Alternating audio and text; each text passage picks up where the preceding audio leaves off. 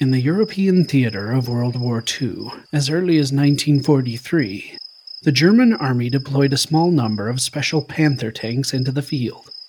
These Nachtjager, or night fighter tanks, had been equipped with powerful searchlights. However, these lights did not cast light in the visible spectrum.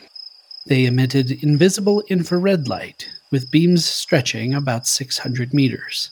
Inside the tank, operators viewed the scene from outside via a small monochrome cathode ray tube, or CRT, that was fed through an image intensifier, which converted the infrared spectrum into visible light.